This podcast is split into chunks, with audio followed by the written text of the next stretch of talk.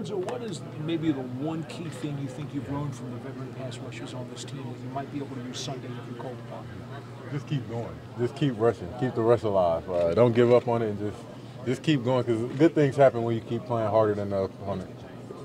So it's it's the relentless attitude, even Yeah. more than technique or, or Yeah. some like trick that has to be used. Definitely. Uh, the relent- the relentlessness is where where you get sacks. You don't uh, often get sacks off the first move, just blowing by a guy. It's the second move and just keep working while the quarterback's stepping around. So it's just all about relentlessness and effort. How do you think you'll feel Sunday at you know 12:59? Uh, pretty excited. Probably have a few butterflies, but that's that's all good. It's all it's always good to have butterflies, let you know you're human. How many people from Georgia are coming? Ah, I don't know. Um, my sisters are coming. They're, they're the only people making the game for me, but I'm, I'm sure we have some Georgia people up here. You've uh, squared up against Leonard Fournette before.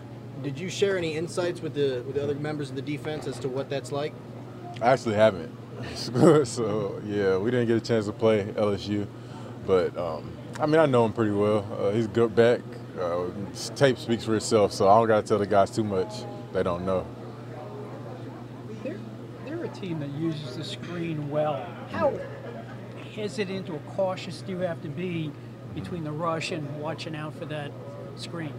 Yeah, I mean that's what screens are for. Screens slow down the rush, and we can't let that affect us too much. You just gotta recognize it and just try to play fast. So, yeah, you know it's you know it's gonna happen, but you just gotta react.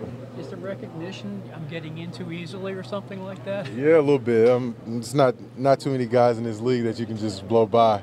Um, so once you do that, you just gotta recognize what's going on and just it comes from film study. It's kind of interesting.